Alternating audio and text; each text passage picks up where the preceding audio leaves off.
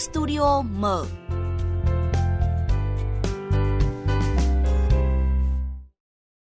Thưa quý vị và các bạn, là một vấn đề không mới nhưng bạo lực học đường lại trở thành từ khóa nổi bật trong dòng tin tức trong tuần này khi liên tiếp hàng loạt vụ bạo lực nghiêm trọng đã xảy ra. Ngay hôm qua thì hai đoạn clip ghi lại cảnh bạo lực học đường của một nhóm học sinh tại thành phố Hồ Chí Minh và một nhóm nữ sinh khác túm tóc đánh hội đồng bạn ở trường Quảng Ngãi à, tiếp tục gây xôn xao dư luận hay là chỉ cách đây 2 ngày thì công an à, thành phố Tân An, tỉnh Long An đã khởi tố bắt tạm giam 7 đối tượng liên quan đến một vụ đánh một học sinh lớp 11 tử vong. Và ngay trước đó là một loạt vụ việc tương tự mà tôi tin là bất cứ bậc à, cha mẹ nào cũng không khỏi lo lắng và bất an. Ở lứa tuổi học trò thì đương nhiên là có những hành động uh, bồng bột nhưng mà chuyện đánh nhau uh, để dẫn đến mất mạng vì những nguyên nhân nhỏ nhặt thì là quá khủng khiếp.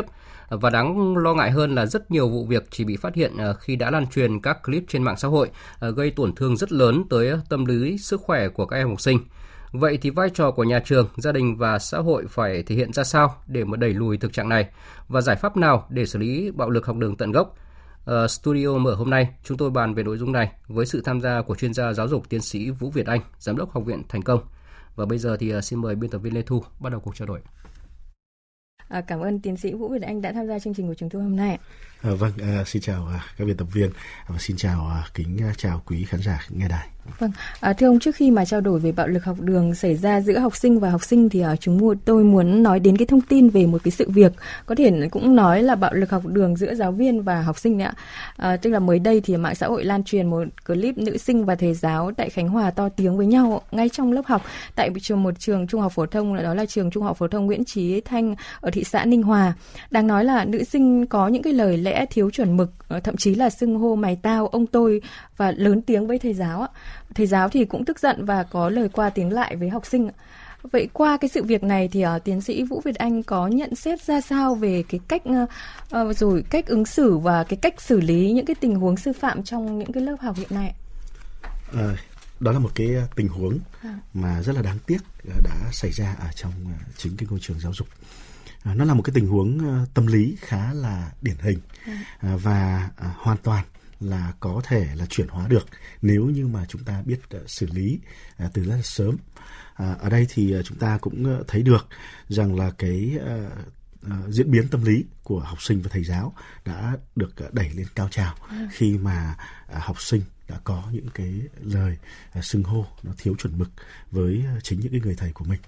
À, như vậy thì chúng ta thấy rằng là à, nó cũng là cả một cái quá trình chứ không phải là ngay ngay lập tức yeah. Dạ. mà cái xung đột nó đã đã xảy ra. Dạ. à, và vì thế thì à, nếu chúng ta à, biết được cái cách kiểm soát tâm lý ngay từ đầu thì cái các cái tình huống mà leo thang tâm lý tương tự như vậy à. nó cũng sẽ không bao giờ xảy ra à, người xưa thì cũng đã dạy ở trong gia đình chúng ta rồi à, chồng nóng thì vợ bớt lời à. cơm sôi bất lửa thì chẳng đời nào khê à. đúng không? và trong quá trình giao tiếp cũng vậy à, thầy cô à, nếu chúng ta khéo léo xử lý một chút xíu thôi à. thì chúng ta có thể là không đẩy uh, cái câu chuyện đến một cái tình huống nó đáng tiếc như vậy ạ. Vâng, rõ ràng qua câu chuyện này chúng ta có thể thấy là cũng cần phải quan tâm nhiều hơn đến tâm lý của thầy cô giáo đúng không ạ? Không chỉ là học sinh khi mà xảy ra những cái vụ việc đáng tiếc như vậy và chúng tôi mong là sẽ có một cái chương trình riêng để có thể nói ở cái khía cạnh thầy cô giáo áp lực như thế nào hay là à, có những cái ảnh hưởng tâm lý như nào khi mà xảy ra những cái vụ việc bạo lực học đường.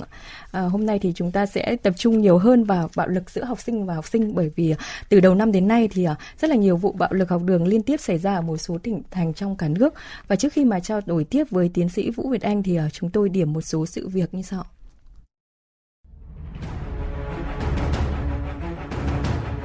Tại trường Trung học cơ sở Hạo Hồi, huyện Thường Tín, Hà Nội, trong giờ ra chơi, một nam sinh lớp 9 trường này đã bị bạn học cùng khối đánh bầm mặt, chấn thương sọ não và phải điều trị tại bệnh viện. Từ đầu năm học 2022 năm 2023 đến nay, Tại Thừa Thiên Huế liên tiếp xảy ra 3 vụ nữ học sinh đánh nhau như tại trường Trung học cơ sở Phong Sơn, huyện Phong Điền, trường Trung học cơ sở Chu Văn An, thành phố Huế. Đặc biệt do nảy sinh mâu thuẫn, một nữ học sinh lớp 8 trường Trung học cơ sở Lộc Thủy, huyện Phú Lộc, Thừa Thiên Huế bị bạn học cùng trường dùng đoạn cây đánh vào đầu, gây thương tích phải nhập viện.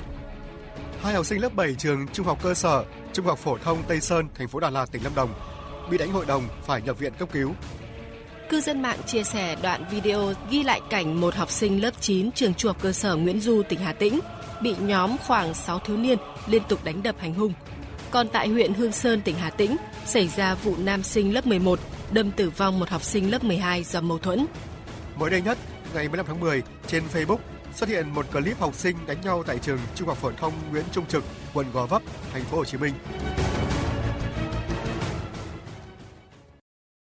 Vâng, có thể thấy là các vụ bạo lực học đường thì ở gần đây ờ, càng ngày càng khá là nghiêm trọng. Chúng ta thấy là có những cái trường hợp là đã phải nhập viện cấp cứu hoặc là có những cái trường hợp rất là đáng tiếc là tử vong đó. Bây giờ thì ừ, nhiều học sinh và sinh viên dường như là có cái xu hướng mà sử dụng bạo lực để mà giải quyết những cái mâu thuẫn dẫn đến những cái hậu quả đáng tiếc như chúng tôi vừa điểm qua một số vụ việc á. Um, tiến sĩ Vũ Việt Anh thì có chia sẻ thông tin gì khi mà uh, nghe một số cái sự việc xảy ra gần đây như vậy ạ? À, vâng, thực ra đây là một cái vấn đề rất là đau lòng trong cái hệ thống uh, giáo dục. Uh, chúng tôi gọi đây là một vấn nạn uh, học đường. Uh, bởi vì cái con số mà chúng ta thấy rằng là mỗi ngày mà học sinh đến trường ấy, thì trung bình có từ khoảng 8 đến 10 cái vụ bạo lực học đường xảy ra đối với học sinh thì ờ, với các cái nhà chuyên môn thì họ cũng đã phải nghiên cứu rất là nhiều. Ờ, tại sao khi mà thế giới càng ngày càng phát triển thì những cái hiện tượng bạo lực học đường nó lại càng ngày nó càng gia tăng à. và các cái vụ nó càng ngày nó lại càng trầm trọng hơn rất là nhiều? Thì ờ, chúng tôi cũng thấy rằng là nó có ba nguyên nhân chính ba nguyên nhân chủ yếu À, nguyên nhân đầu tiên thì chúng ta phải kể đến đó chính là à, ngày nay chúng ta đang tập trung vào cái việc mà à, thành tích trong giáo dục quá nhiều. Ừ. Chúng ta chỉ dạy cho các cháu về các cái kiến thức mà chúng ta quên đi rất nhiều về dạy về các cái thái độ sống rồi các cái kỹ năng giao tiếp ứng xử ở trong cuộc sống. Ờ, và vì vậy thì nó bị thiên lệch trong cái quá trình phát triển. Cái yếu tố thứ hai đó là ảnh hưởng bởi môi trường ảnh hưởng bởi xã hội. Chúng ta thấy rằng là ngày hôm nay thì khi mà xã hội càng phát triển càng đi lên thì chúng ta thấy rằng là những cái hiện tượng xã hội càng nhiều. À, chúng ta à, hàng ngày mở internet lên mở cái báo chí ra thì chiến tranh bạo lực là những cái thông tin mà nó phổ biến ở trên đó. Vâng. và hàng ngày nó đập vào những cái tư duy của đứa trẻ đó. Và trong cái giáo dục thì người ta nói là trẻ em nhìn thấy cái gì? Trẻ em làm theo cái đó, đó à. children see children do. À, đó là cái cách học nhanh nhất của của đứa trẻ. Và vì vậy thì nó có xu hướng là là bắt trước bắt chiếc theo những cái gì nó thấy. À, và những cái ảnh hưởng rất lớn đó là game bạo lực. À. đó là những cái à, phim bạo lực. À, và những cái yếu tố như vậy thì nó dần dà dần dà. Nó thẩm thấu vào trong cái trí não non lớt của các bạn trẻ. Và nó dẫn tới là nó ảnh hưởng đến cái xu hướng hành động. À, nguyên nhân thứ ba thì không thể không kể đến đó chính là cái nguyên nhân từ cái cách giáo dục của gia đình. À, chúng tôi cũng đã nghiên cứu tới hơn 14.000 các cái thanh thiếu niên, thì ờ, có thấy rằng là các cái cháu mà chủ yếu dùng bạo lực học đường như vậy á, thì thường là ở trong những cái gia đình mà bố mẹ dùng những cái biện pháp bạo lực đối với con trong cái quá trình giáo dục à. đặc biệt là những cái giáo dục rất là hà khắc à, có đến 86% các cái vụ bạo lực học đường thì đều xảy ra là do bố mẹ đã từng dùng những cái bạo lực đối với những cái đứa con của mình. Vâng. Ông vừa chỉ ra ba cái nguyên nhân chính mà khiến cho những cái vụ bạo lực ở học đường ngày càng nhiều có xu hướng là nghiêm trọng hơn và theo thống kê thì của Bộ Giáo dục và Đào tạo thì cũng là mỗi năm Việt Nam có khoảng 18.000 đến 20.000 vụ bạo lực học đường ạ. Và trước khi mà trao đổi tiếp với ông Vũ Việt Anh thì uh, xin mời ông cùng nghe một số ý kiến của chính cái nạn nhân bị bạo lực học đường và quan điểm ý kiến của một số học sinh và phụ huynh. Con sợ con cứ mơ đi mơ lại cứ buổi hôm đấy con bị lôi xuống con cũng không biết được nữa cái lúc mà con đang bị đánh thì có hai giáo viên trong trường đến can thì mới thôi ạ Bây giờ nhìn cái video nó cũng ám ảnh chính bản thân em, ngày đêm suốt từ hôm đấy đến giờ là em không thể nào em ngủ được. Thì em cứ nghĩ là mình không nghĩ còn mình hành hạ như thế. Thấy nó trên mạng nó đăng quá rồi trời, không hiểu sao mà thế hệ trẻ, sao nó bạo lực kinh khủng vậy? Chắc chắn là sẽ lo chết Vâng, rõ ràng là chúng ta đã có nhiều những cái giải pháp truyền thông rồi cảnh báo về giảm thiểu những cái vấn nạn học đường ờ, mà những cái sự việc vẫn xảy ra phổ biến và chúng ta rất là đau lòng khi mà nghe những cái ý kiến vừa rồi. Có những cái em học sinh chính là nạn nhân của bạo lực ấy mà đến khi ngủ vẫn còn sợ đấy. À, đó là nỗi ám ảnh đối với các em khi mà đang cái lứa tuổi ăn lứa tuổi ngủ á. À, thưa ông à, mỗi khi mà có thêm những cái vụ việc ừ, bạo lực học đường thì dư luận lại đặt câu hỏi là bạo lực học đường bao giờ mới kết thúc ạ? dù chúng ta đã có biết là những cái nguyên nhân như ông cũng đã chỉ ra rất là rõ ràng ba cái nguyên nhân chính gây ra bạo lực học đường à. nhưng mà vì sao bạo lực học đường vẫn xảy ra? Ông có cái quan điểm hay cái góc nhìn như thế nào khi mà chúng ta có nhiều biện pháp rồi nhưng vẫn xảy ra? Ờ, thực ra thì uh, bạo lực học đường nó sẽ không thể nào chấm dứt được nếu như chúng ta không thay đổi về ý thức nhận thức ngay từ uh, những cái người lớn của chúng ta. Bởi vì uh, bạo lực học đường cũng như trong phóng sự chúng ta thấy ấy, nó không chỉ ám ảnh ngay tức thời đối với các cháu đâu ừ. mà chúng tôi có những cái nghiên cứu chuyên sâu tới 20 năm thì thấy rằng là những cái người mà có xu hướng bị bạo lực bạo hành từ bé thì cũng dễ dàng để dùng bạo lực bạo hành đối với chính những cái người thân yêu của mình. Và thậm chí là cái tỷ lệ họ đánh vợ đánh con cao hơn rất nhiều so với những người mà không có những cái biện pháp à, giáo dục bằng bằng bạo lực. Và gần như là 100% tất cả những cái người mà bị bạo lực như vậy ấy, thì họ cũng dễ dàng quay trở lại để đánh đập cái anh chị em của mình và 40% trong cái số đó thì thậm chí là là đánh anh chị em mình một cách dã man và rất là tàn bạo. À, bởi vì uh, họ đã lưu trữ những cái ký ức như vậy nó rất sâu ở trong cái cái trí não non nớt của của các bạn ấy. À. và như vậy là nó ảnh hưởng đến lâu dài trong suốt cái cuộc đời còn lại. Và nếu cứ đời bố dùng bạo lực với con rồi con lại tiếp tục dùng với cháu và cứ thế cứ thế à. thì nó sẽ không bao giờ chấm dứt cả. À, vậy thì chúng ta không thể nào để dùng bạo lực để giải quyết bạo lực mà cần phải dùng tình yêu thương à. không có một đứa trẻ nào hư cả chỉ có tình yêu thương nó chưa đủ lớn để mà cảm hóa chúng thôi à, và cũng không có một cái đứa trẻ nào rốt cả chỉ có các phương pháp giáo dục nó chưa phù hợp để mà giáo dục cho các cháu thôi thế thì ở đây tôi cần uh, thấy rằng là cần một cái giải pháp à. mà uh, nó gọi là cái kiềng ba chân đấy cả gia đình cả nhà trường cả xã hội phải cùng chung tay để tìm ra những cái giải pháp mới tìm ra những cái phương pháp mới và à, trong cái quá trình giáo dục trong cái quá trình mà đồng hành để làm sao mà à, có thể là yêu thương được các bạn ấy nhiều hơn à, bao dung được được nhiều hơn và như vậy thì chỉ có thể dùng cái tình yêu thương sự bao dung để mà chúng ta xóa tan những cái à, thù hận những cái mà mà mà mà mà xung đột ra như vậy thôi à. À. Vâng ạ. À, hiện nay thì à, cái bạo lực học đường như ông nói là không thể nào mà lấy bạo lực để giải quyết bạo lực ạ và phải à, lấy tình yêu thương để có thể à, có những cái giải pháp lâu dài đúng không ạ? Đặc biệt là cái kiềng ba chân giữa gia đình, nhà trường và xã hội. À, nhưng tôi muốn nói đến một cái khía cạnh à, khác đó là về pháp luật. Hiện nay thì đối với hành vi bạo lực học đường trong nhà trường thì pháp luật cũng đã có những cái quy định rõ nhưng mà theo đó độ tuổi chịu trách nhiệm trước pháp luật là từ ừ, đủ 14 đến dưới 16 tuổi. Riêng những trường hợp dưới 14 tuổi thì à, người đại diện cho các em là cha mẹ phải chịu trách nhiệm thay.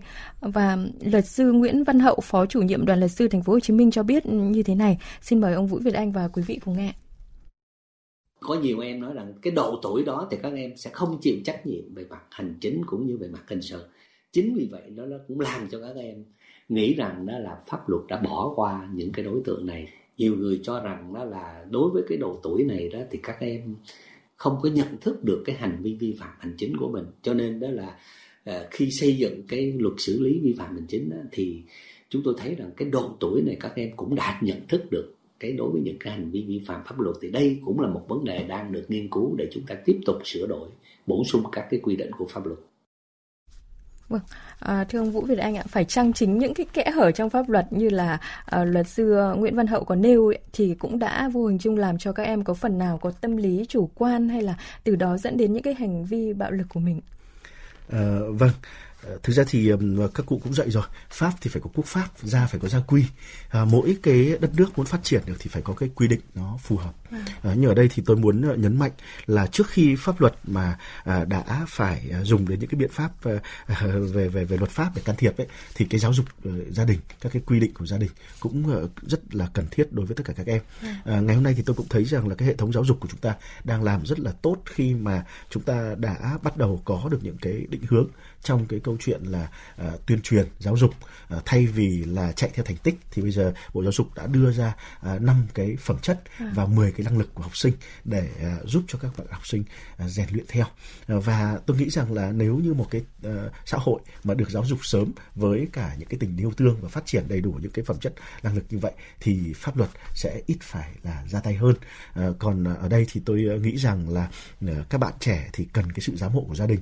Nên là cái uh, câu chuyện là cần có cái luật pháp kỹ càng hơn trong cái trách nhiệm của cái người giám hộ ấy, thì nó mới uh, cho cái trách nhiệm của người giám hộ là giám sát cái bạn trẻ nhiều hơn ừ. chứ còn uh, cũng uh, trẻ em như búp trên cành thôi biết ăn biết ngủ biết học hành là ngoan mình uh, dùng cái biện pháp mà mà mà mà mà pháp luật sớm thì tôi nghĩ rằng là uh, nó uh, chưa phù hợp và nó cũng uh, thực sự là chưa thể tạo được cái tính nhân văn ừ. ở một số nước phát triển thì tôi thấy rằng là uh, thậm chí nếu như mà bố mẹ mà để con vi phạm thì có thể bị mất cả những cái quyền về giám sát về nuôi dưỡng nữa.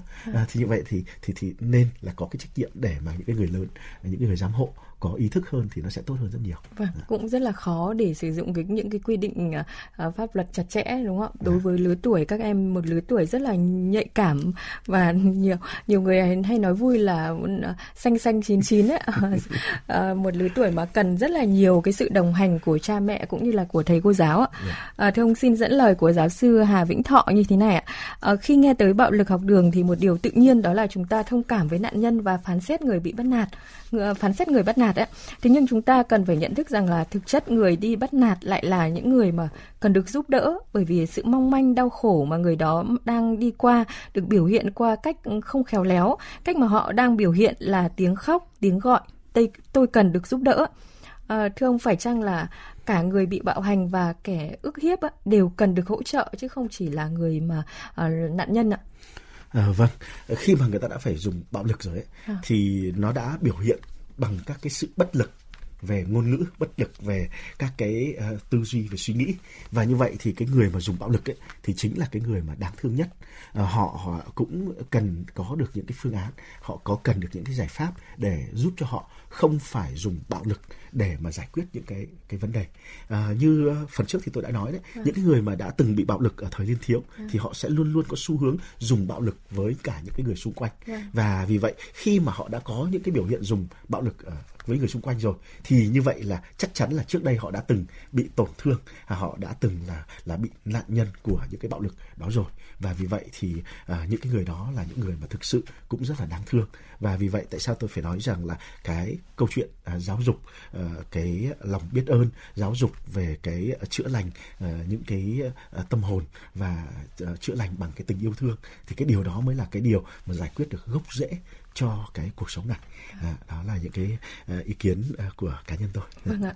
À, nghĩa là cái việc mà áp dụng các biện pháp trừng phạt nghiêm khắc kỷ luật hay là xử phạt hành chính hay truy cứu trách nhiệm hình sự mới chỉ là cái giải quyết cái phần ngọn của vấn đề thôi dạ. đúng không ạ? À, cái gốc vẫn là từ tình yêu thương ạ. Dạ, và tình yêu thương. Vâng. À, trước khi mà trao đổi tiếp với tiến sĩ Vũ Việt Anh thì xin mời ông cùng nghe loạt ý kiến của tiến sĩ Phạm Mạnh Hà học viện Thanh thiếu niên Việt Nam thạc sĩ chế dạ thảo chuyên gia tâm lý trưởng bộ môn kỹ năng đại học Công nghệ Thành phố Hồ Chí Minh và bà Lê Thu Thủy, giám đốc công ty cổ phần giáo dục Novastar các bậc cha mẹ cũng như nhà trường thì cũng phải hướng dẫn cho con trẻ về cái cách mà chúng có thể kết nối giao tiếp hay là yêu thương lẫn nhau tức là về giáo dục về giá trị.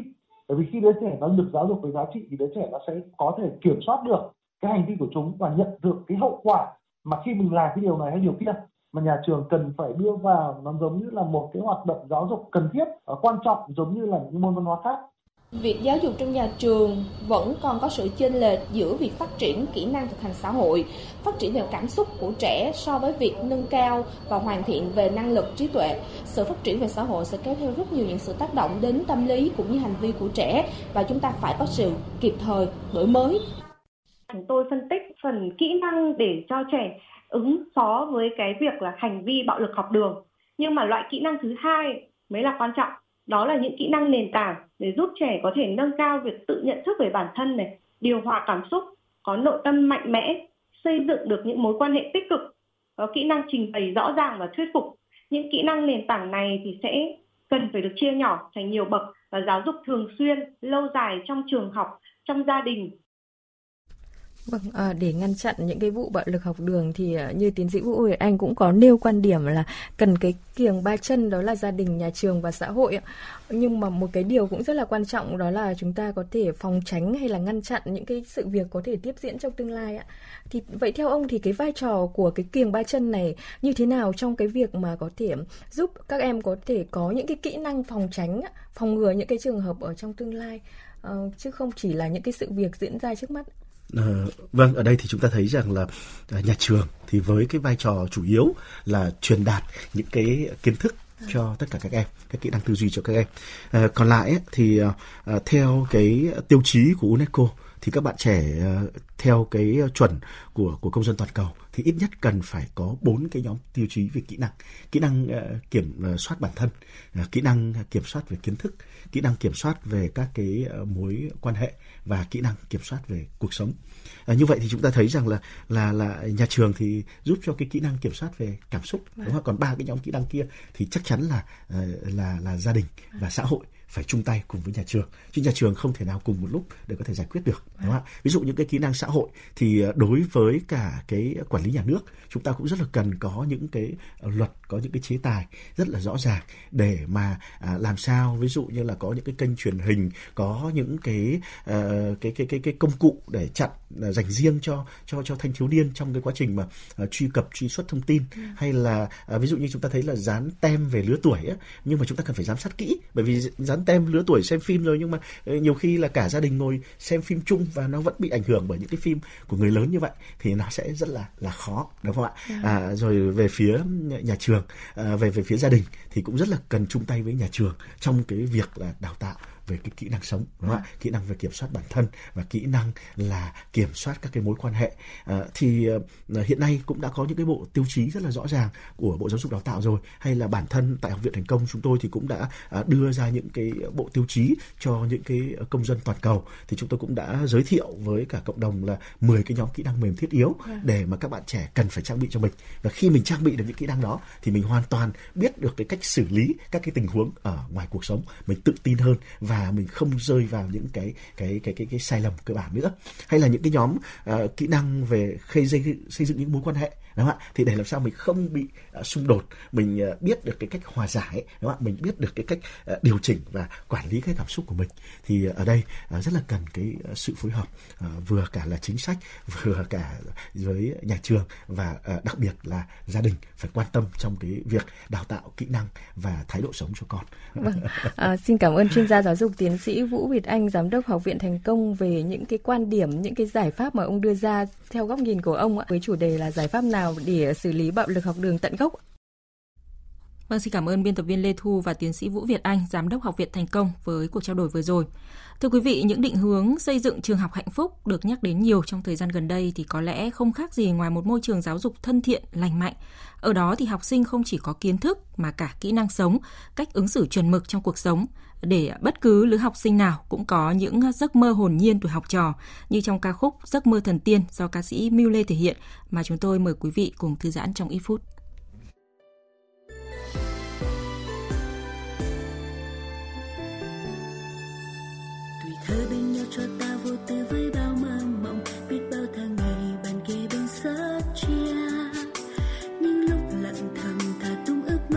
Chúng